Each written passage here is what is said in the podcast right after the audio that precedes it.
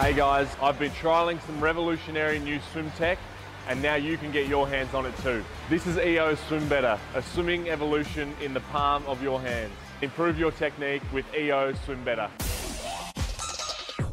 Analyze your stroke technique with EO's Swim Better handset.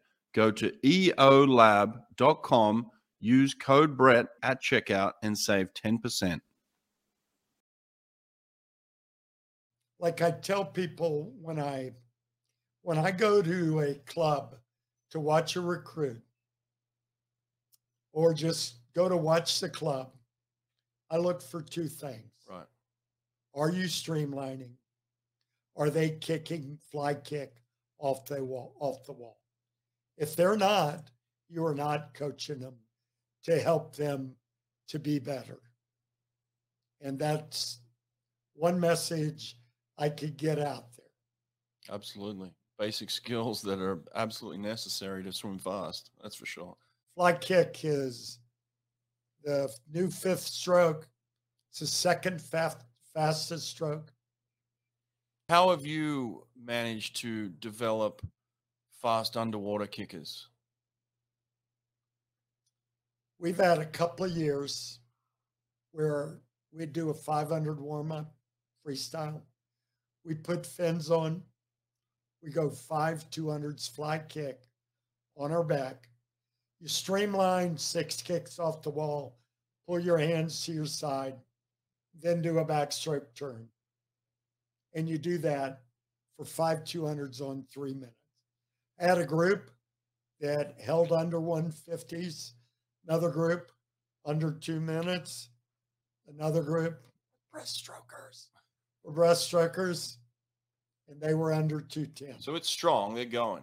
They got to go hard on Got to go hard. Okay. Well, at our at a club level, if you were to do six 100s, most of them to get better, all they'd have to do is to do it. At our level, you can't do that easy. You got to go for it, or you're not going to get better. You're wasting your time. The reason I do fly kick on the back, hands at their sides, is allows a greater range of motion. So there's more involvement of the abdominals and the quadriceps. So we've done it for years. Probably 10 years ago, I started doing it. And we started working on this. And First time we did eight ones on like 215 without fins. We were 105 to 123 average. Mm. Six weeks later, we were 56 to 108. That was the breaststrokers at 108. So you're a product of what you do. That's why we do the weak strokes in the morning. So me and these guys are talented at two or three strokes. And if you start winning at something, you don't, when you're 12, you don't enter the ones you're going to get beat at. Mm. The coach needs to make you do that and keep it moving. Keep swimming those off stroke because we don't know what they're going to do. What What are you doing with your underwaters? Do I did a lot leading into Tokyo. So mm-hmm. my goal off every wall, apart from the start, was five dolphin kicks, mm-hmm. which for me like has not been what I normally focus on. Normally, mm-hmm. I'm all about like coming up and swimming because that was where I made my ground. Right. Whereas in the last, probably in the last ten years, underwater has just been this slow increase of getting better, getting stronger, and people working it way more than what they used to. Mm-hmm.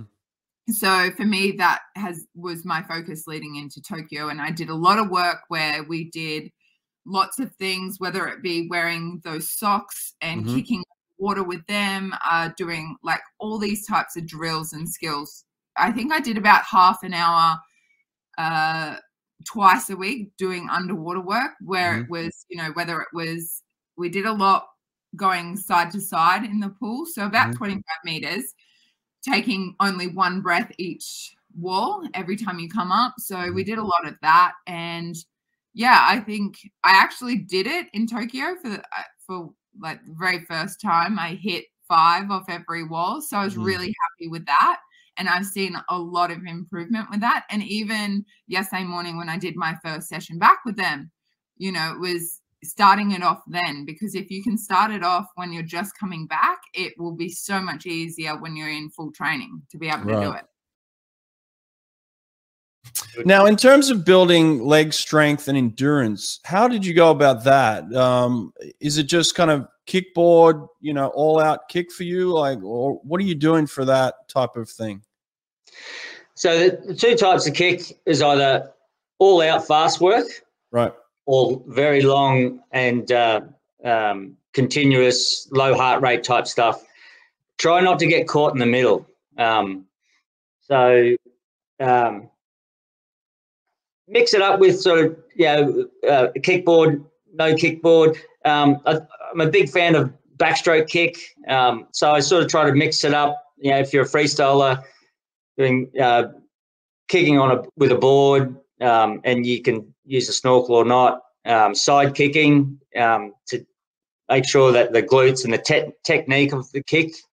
Uh, I see a lot of kids these days um, not kicking with good technique, you know, and they're not using their glutes.